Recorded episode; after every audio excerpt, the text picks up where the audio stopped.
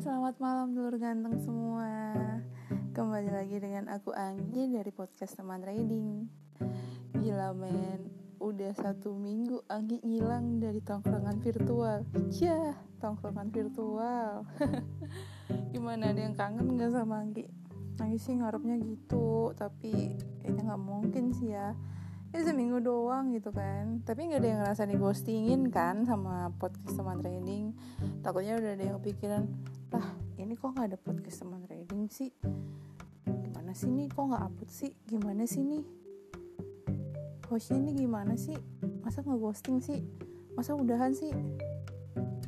Tapi harapan aku sih kayak gitu. Jadi setelah nanti podcast teman trading ada lagi itu langsung kecarian banget gitu kan. Tapi gak yakin sih. Ya sorry banget ya. Seminggu kemarin memang Angginya lagi nggak bisa nemenin kalian secara virtual karena ada yang harus ditemenin secara real secara real. Ya secara langsung gitu kan. Ada tamu spesial kemarin. Jadi ya udah. Anggi sibuk nih di luar. Uh sok sibuk emang. Ya well pokoknya harapan Anggi sesibuk apa pun kalian kalian tetap sehat tetap jaga kesehatannya. Kalau memang ngerasa badannya udah nggak enak langsung fokus untuk istirahat total. Sebenarnya juga kemarin Anggi udah ngerasain kayak gitu juga udah bersin bersin udah demam segala macam udah pokoknya pikirannya udah ke mana-mana deh. Jadi udah kepikiran udah nih pokoknya habis ini aku nggak boleh nih ke mana-mana. Tapi ternyata apa-apa gas aja. Selagi masih bisa digas ya udah digas. Tapi diusahain pokoknya jaga kesehatan terus. Masker jangan lepas. Vitamin juga. Doping terus ya. Pokoknya kalian harus sehat terus. Well nggak pakai lama. Kita langsung aja ya masuk ke sesi cerita. Let's go. Touring dari Boyolali ke Bromo Tanggalnya sih lupa. Start dari Boyolali ke Pacitan. Waktu itu sudah tengah malam, sampai di alun-alun Pacitan. Kita pada lapar. Muter-muter kota Pacitan, udah pada tutup semua. Terus melipir-melipir arah pantai Soge. Alhamdulillah, dapat warung Lamongan di sana kita melepas lelah, bercanda. Eh, ada salah satu temanku minjem HP-ku. Udah tak kasih, kok malah dilepas. Akhirnya masuk ke kobokan tuh. Alhamdulillahnya masih selamat tuh HP. Lanjut ke Pantai Soge. Sampai sana sudah habis subuh kita rebahan sebentar. Eh, udah pagi. Foto-foto sebentar, lanjut gas lagi ke Tulung Agung, ke salah satu member HCFC Depok. Yang aslinya rumah di Tulung Agung. Habis tidur sebentar, lanjut gas lagi ke Blitar. Kondisi sudah sore dan aku lupa kalau aku cuma bawa baju ganti satu aja. Akhirnya sampai di acara anniversary atau neklar SMJ Blitar, aku mau beli kaos anniversary. Eh, katanya disuruh nunggu dulu. Nanti ada stok yang belum di PO. Oke deh, aku tunggu. Terus mulai deh acara hiburan dangdutan. Lah kok hujan? Pada neduh tuh. Neduh badan capek kurang tidur. Lah kok ada tiker kosong? Hmm, boleh nih buat tidur sebentar. Kalau reda lanjut jogetan. Lalu tidurlah aku. Yang aku kira yang satu rombongan sama aku cuman aku tok yang tidur. Eh taunya semua pada tidur. Bangun-bangun, lah, kok sepi? Udah pada tidur. Lihat panggung lah kok panggungnya udah nggak ada apa-apa? Terus ke panitia mas kaosnya mana? Oh iya mas lupa. Aduh udah nggak punya baju ganti mas. Karena sudah pagi lanjut deh kita prepare ke arah Bromo via Google Maps. Terus kok lewat kayak objek wisata disuruh bayar tiket? Kan jadi bingung. Apa salah jalur? Tapi di maps masih benar. Di jalan pada cekikikan bingung. Karena disuruh bayar tiket masuk lanjut lagi eh lah kok lewat tengah pasar bener-bener lewat tengah pasar dan banyak orang yang belanja di situ pada gojekan karena ditawari sayuran sama pedagang. Lanjut sampai Bromo. Udah pagi. Foto-foto sambil istirahat. Padahal kondisi Bromo lagi erupsi. Lewat bawah Gunung Bromo kena hujan abu plus hujan pasir. Rasa cemas dan senang campur jadi satu. Udah mulai sore, kita lanjut lagi untuk balik ke Boyolali. Sampai di Malang, eh cari pom, mandi, terus ke alun-alun Malang. Baru keinget, cincinku ketinggalan. Balik ke pom lagi, nyari cincin. Eh, kok nggak ada? Padahal itu cincin tunangan. Pusing sudah kalau dia tahu bisa bubar ini. Udah pusing nyari balik lagi ke alun-alun. Eh, lah kok ternyata temanku ada yang ketemu mantannya jalan berduaan. Aku sama teman-teman yang lain cuma bisa ngeliatin dia. Lanjut balik lagi, gas sampai Boyolali. Sebenarnya masih banyak lagi, tapi capek ngetik. Astaga. Duh. Cincinnya hilang. Bubar beneran kan ini jadinya.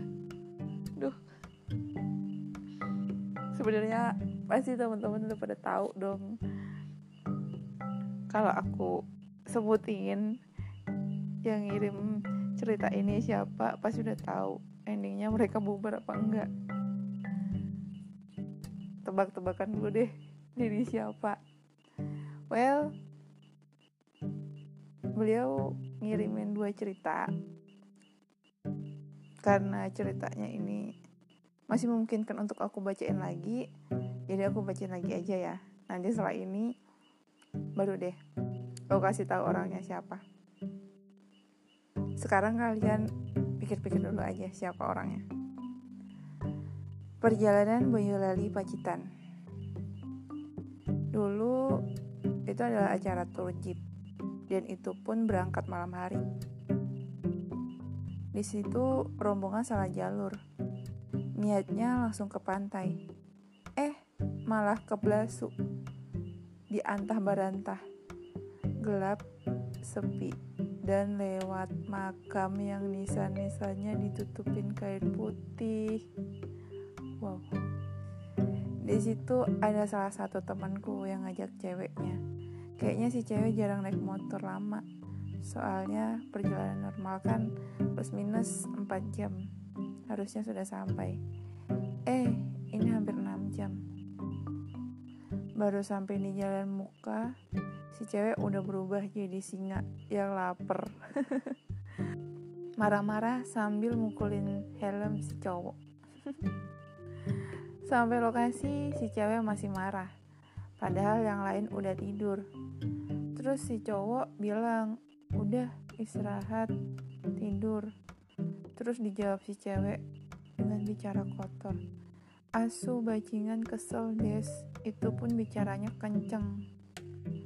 Setelah matahari terbit dan si cowok bangun, terus si cowok dibully, bahan lelucon sampai melepas penat. Setelah itu acara turjip foto-foto, lanjut baliknya lewat jalur yang benar. Dah ah, itu selama touring banyak menetre asiknya. Yang bikin ketawa asik dulu pas waktu acara HCFC Yogyakarta yang di dekat pantai itu. waktu habis acara yang di warung kopi yang bully-bulian. Tapi jangan baper. Si T dipanggil anjing Cihua-hua.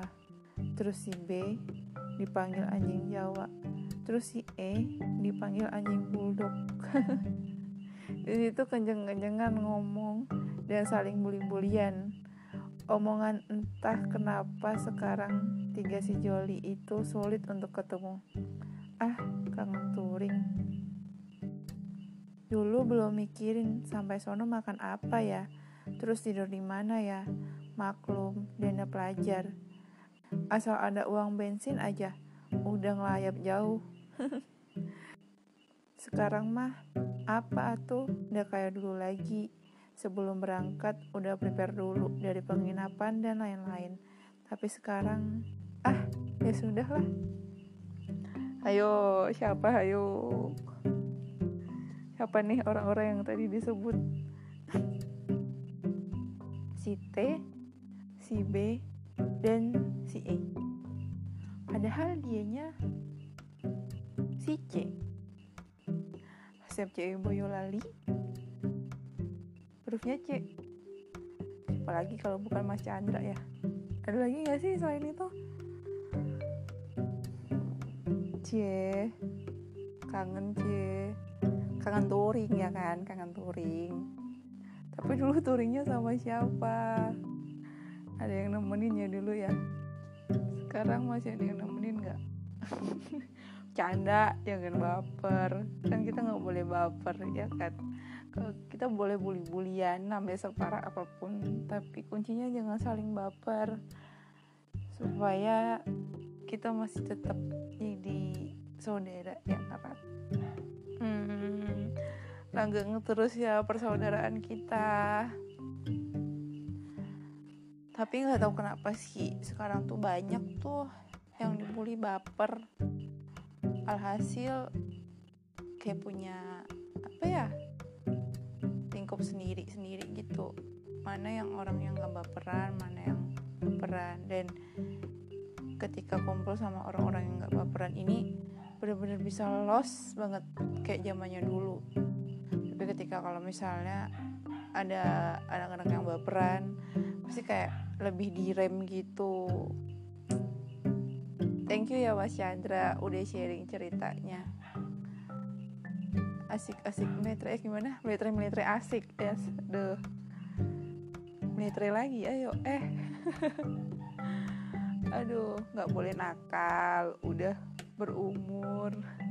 Insya canda canda aku pernah sih sebenarnya turun ke Pacitan juga yang tengah malam gitu. Tapi puji Tuhannya gak pernah disasarin ke tempat yang kayak gitu sih. Kayak waktu itu aku pernah cerita ini sebelumnya itu sehat walafiat nyampe ke lokasi tanpa ada kesasar gitu. Memang sih apa ya jalanannya tuh gelap banget kan jadi harus hati-hati banget.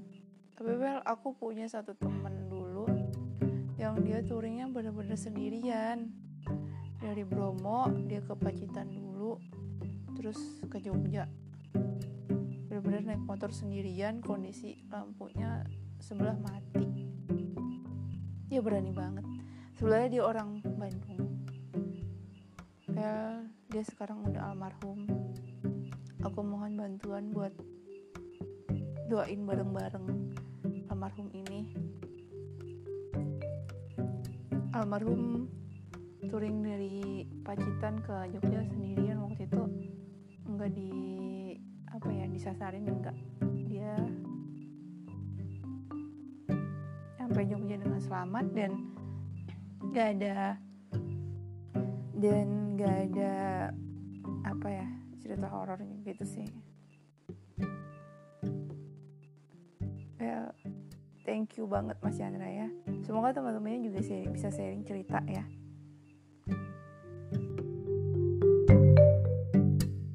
Lor kalian pernah nggak sih touring? Kondisi hujan deras deras banget. Terus kalian gak pakai jas hujan. Tapi kalian gak basah sama sekali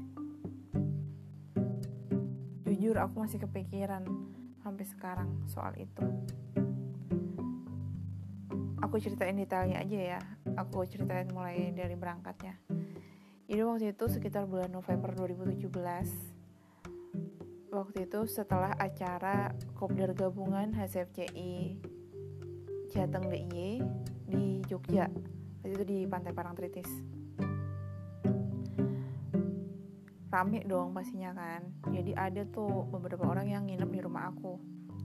Salah satunya ada member HCFCI Kudus. Waktu itu aku tuh asal nyeplos doang sih. Aku pengen perjalanan ke arah timur gitu. Terus ditawarin lah sama member CI Kudus ini untuk ditemenin sama dia. Malam tuh kita bahasan. Aku masih kayak ah nggak tahu ah besok lihat besok kayak gitu. Eh besoknya beneran jadi dong kita berangkat. Bener-bener nggak ada rencana bener-bener yang nggak ada kepikiran apa apa tiba-tiba ya udah ayolah yuk jadi berangkat gitu. Udah akhirnya jadi berangkat. Itu bener-bener first time-nya aku touring ke arah timur. Karena dulu ya bentuknya Jateng, Jogja, Jabar kayak gitu kan terus uh, daerah aku man, lupa waktu itu mana ya? Entah Madiun entah Nganjuk gitu kan. Di situ aku ngeliat bis corneringan tapi di jalan lurus. Kebayang gak tuh? Puji Tuhannya aku mepet pinggir aspal kiri kan. Tapi itu bener-bener bisnya udah deket banget sama aku jadi dia lagi nyalip mobil mobil kecil gitu salip sama dia. Jadi tau lah lurus terus nyalip. Tuh kebayang kan? Kayak gimana lah kalau kalian lagi nyalip juga? Kayak, kayak gitu tuh. Shock bener-bener shock. Tapi ya udah jalan aja gitu. Ya sedikit banyaknya sebenarnya udah sempat denger kan dari dulur-dulur ganteng juga. Lanjut jalan terus nyampe Surabaya waktu itu udah malam istirahat total. Di Surabaya ya cuma main-main aja sih waktu itu ke apa sih Taman Pahlawan atau apa gitu lupa aku namanya. Terus sama ke Suramadu juga ke jembatan Suramadunya. Dapat baut dong di ban motorku nancep gila men. Terus udah tuh makin gambut nih ke mana ya? Terus aku pikiran aku pengen ke Malang tapi juga pengen ke Bromo. Disuruh milih tuh waktu itu Malang atau Bromo. Aku pengen dua-duanya. Nah kenapa disuruh milih? Karena nggak ada yang bisa nemenin. Akhirnya aku bilang udah nemeninnya waktu ke Malangnya aja jalan malam. Waktu ke Bromo aku sendirian nggak apa-apa. Tapi aku jalan siang aku bilang gitu. Cuman pada nggak ngebolehin aku. Ya udah deh akhirnya malam aku ke Malang ke alun-alun Batu itu ditemenin sama humas HSFJI Surabaya kala itu. Nggak tahu sekarang humasnya siapa aku lupa. Waktu itu ditemenin sama si Gofur atau biasa kalian panggil Jamban waktu itu kita start dari Sidoarjo. Waktu itu kita start dari Sidoarjo sekitar jam 8 atau jam 9 malam gitu. Bener-bener jalan santai karena kondisi jalan tuh juga bener-bener cukup rame ya jam-jam segitu. Kita juga sambil ngobrol-ngobrol banyak banget. Dan ngobrolnya bener-bener ngobrol yang kayak orang di warung biasa gitu bukan orang yang di motor biasanya kan hah? Hah? Apa? Hah?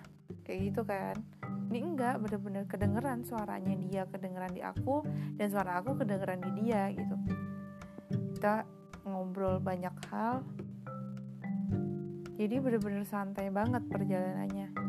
Tapi yang masih heran itu nggak nyampe satu jam kita udah nyampe di alun-alun batu cuma sekitar setengah jam lewat dikit gitu deh. Aduh nggak tahu deh gimana ceritanya itu bisa secepat itu. Nah di alun-alun batu inilah lahirnya empat sekawan humas sengklek. Ya di situ ada Gofur tadi sebagai Humas SFCI Surabaya, aku sebagai Humas SFCI Yogyakarta, terus ada Tirto Humas SFCI Malang, dan juga ada Rizal Humas SFCI Brebes. Orang ini di sini foto bareng lah waktu itu. Karena gimana ya dulu tuh bukan cuma dulu sih kayaknya sampai sekarang masih ada ada grup khusus isinya para humas itu grup humas SFCI Nusantara jadi kita berangkat ke mana nih ke acara mana atau pergi ke mana. Kita sekalinya ada humas-humas-humas yang lain gitu. Kita ngumpul kita foto bareng gitu. Jadi sekompak itu waktu itu humas-humas ini. Terus waktu itu kita istirahat tuh di situ. Subuh kita baru balik dari Malang. Balik ke sidoarjo karena si Gofur ini harus kerja di pagi harinya. Aku ganti ditemenin sama Om Adit SFC Sidoarjo buat ke Bromo. Bayangin tuh gimana ngantuknya. Ya ngantuknya sih nggak terlalu sih karena zaman dulu itu kan aku masih insomnia akut ya. Jadi tidur dikit juga udah kerasa seger lagi udah ya udah jalan lagi ke Bromo. Ditemenin sama Om Adit. Om Adit nih yang kasihan karena dianya yang baru pulang kerja langsung gas lagi jadi waktu itu nyampe Sidoarjo cuman mandi bersih-bersih segala macam langsung gas lagi ke Bromo. Dan di Bromo kita nggak nginep. Sampai sana itu mendung. Cukup dingin. Waktu itu ada member SFC Keraksaan kalau nggak salah yang nemenin kita. Jadi di sana bertiga. Ya ya sekadar foto-foto foto ya kalian tau lah ya yang di Instagram aku itu yang zamannya masih gendut itu sekarang mah udah hilang paha yang segede itu. Foto-foto akhirnya sore. Ya sorean kita balik ke sidoarjo lagi. Sempet nunggu hujan dulu hujan terus kan. Udah kita akhirnya jalan lagi setelah hujan reda.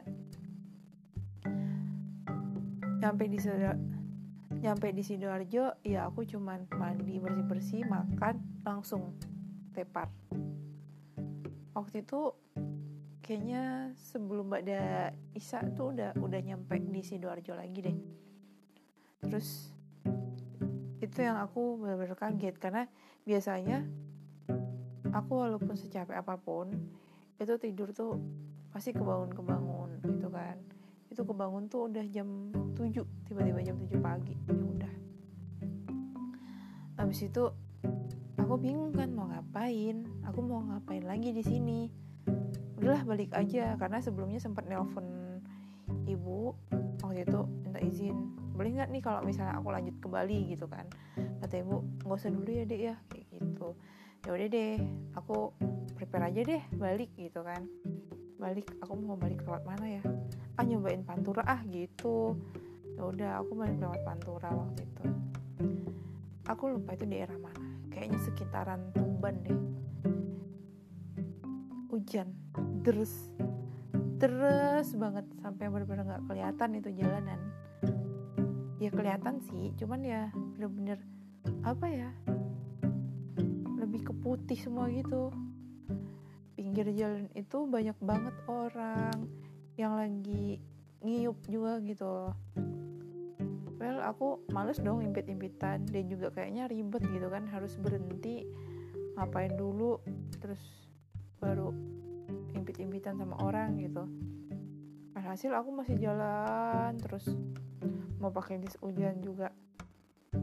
Udah terlanjur aku mikirnya kayaknya udah terlanjur basah deh kayak gitu kan. Karena itu deras banget gitu. Ya udah aku lanjut terus aja. Kayaknya sebelum Tuban deh karena waktu itu akhirnya aku berhenti tuh di kota Tubannya. Itu udah agak reda. Akhirnya ya tinggal rintik-rintik itu akhirnya aku berhenti. Berhenti beli kopi gitu. Terus aku megangin baju. Kok aku nggak basah kuyup ya? Kan hujan terus. Padahal kan kalau misalnya hujan terus tuh harusnya aku bakalan basah kuyup gitu kan. Itu tuh basahnya tuh cuman kayak karena si rintik-rintik yang pas aku mau berhenti doang. Padahal sepanjang jalan itu tuh terus terus gitu. Buset. Padahal aku tuh cuman pakai jaket sama celana safety. Aku yang dulu tahu kan? Kan aku pakai jaket sama celananya itu yang hitam merah itu. Terus sama pakai sepatu cross gitu kan sepatumu eh sepatumu lagi. Sepatuku tuh juga gak ada kemasukan air sama sekali. Benar-benar kering. Gila. Makasih loh aku sampai kayak gitu ya makasih loh aku udah dilindungin. Udahlah lanjut lagi tuh aku jalan. Berhenti di Rembang. Terus berhenti lagi di Pati berhenti lagi di Kudus. Kayak gitu aja terus. Demak. Demak itu uh, niatnya berhenti tapi waktu itu lagi pada kerja semua. Jadi cuman ketemu sama Mas Puga SFC Semarang. Terus langsung lanjut. Nyampe di Semarang karena aku bakal rest totalnya di Semarang. Pas aku nyampe di Semarang aku dapat info kalau ada berita sidoarjo banjir. Gila nih. Aku nyampe Semarang. Sidoarjo banjir coy. Wah serem enggak nih kalau misalnya aku belum jadi balik. Kayak gitu kan. Tepar tuh aku di Semarang. Sehari. Terus main dulu di Semarang foto-foto di Lawang Sewu dan segalanya ini jalan balik cuman aku nggak sanggup. Aku sebenarnya sanggup tapi waktu itu aku ke emang niatan mampir ke gua kerap Ambarawa kan. Nah pas yang di situ tuh aku yang ngerasa nggak sanggup aku ngantuk banget. Akhirnya aku istirahat di Ambarawa. Di situ aku tepar total sampai paginya lagi baru melek. Apesnya waktu pulang aku juga heran sih aku udah dari Jogja ke Surabaya ke Bromo ke Malang ke segala macam itu. Nggak kenapa-napa. Kok dari Ambarawa mau balik ke Jogja aku kena tilang di Jambu ini masalahnya di mana? Kok udah deket rumah gitu loh baru baru ditilang ya niatnya. Ya pengennya sih nggak nggak pengen ditilang ya cuman kenapa begini gitu loh kenapa nggak waktu di sono-sono? Eh nggak. Maksudnya kenapa harus ditilang gitu? Ayal-ayalan bentar tapi ya akhirnya si polisi nggak nahan surat-surat aku karena aku mau balik ke Jambi juga waktu itu kan. Ya udah lanjut. Balik deh. Nyampe di Jogja. Uh, malamnya kalau nggak salah. Itu hujan deras. Hujan deras sampai yang depan rumahku banjir. Untungnya kan rumah aku kan agak tinggi ya. Untuk masuk ke rumah itu ada beberapa trap tangga gitu. Nah itu banjir sampai ke tangga kedua kalau nggak salah tingginya karena hujan berturut dua hari full hujan. Yang waktu itu sampai jembatan kecil di Imo, daerah Imogiri waktu itu uh, kena banjir dan roboh waktu itu dan setelah itu juga gunung apa sih yang di Bali? Gunung Agung ya kalau nggak salah ya. Itu waktu itu kalau nggak salah erupsi atau gimana gitu. Oh yang anjir. Ternyata ibu tuh ngelarang aku untuk ke sana. Kayak udah dapet firasat duluan. Gitu. jadi lebih baik balik. Biar aku nggak kenapa-napa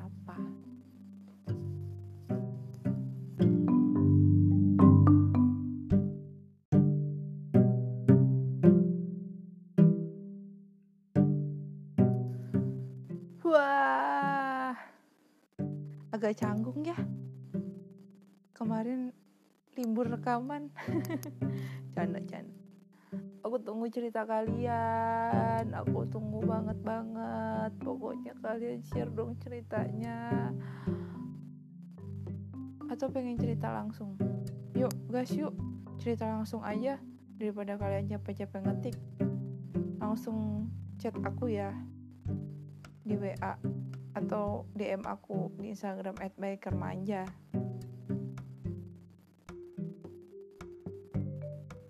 langsung cerita bareng aja kita. Biar apa ya?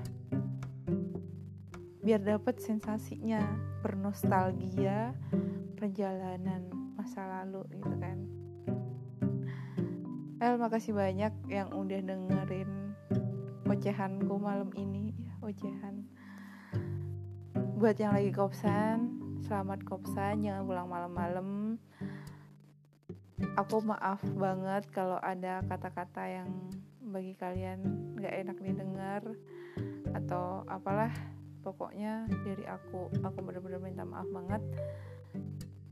Jangan baper karena apa ya anak motor kan emang kayak gitulah harusnya jangan ada yang baper gitu. Jangan ada baper di antara kita. Anjay. Ada satu kalimat yang sempat aku dengar dari seseorang yang kemarin itu datang bareng tamu spesial. Jadi dia bilang gini gue nggak tahu itu gimana ceritanya kita touring terus ke mana-mana sama-sama.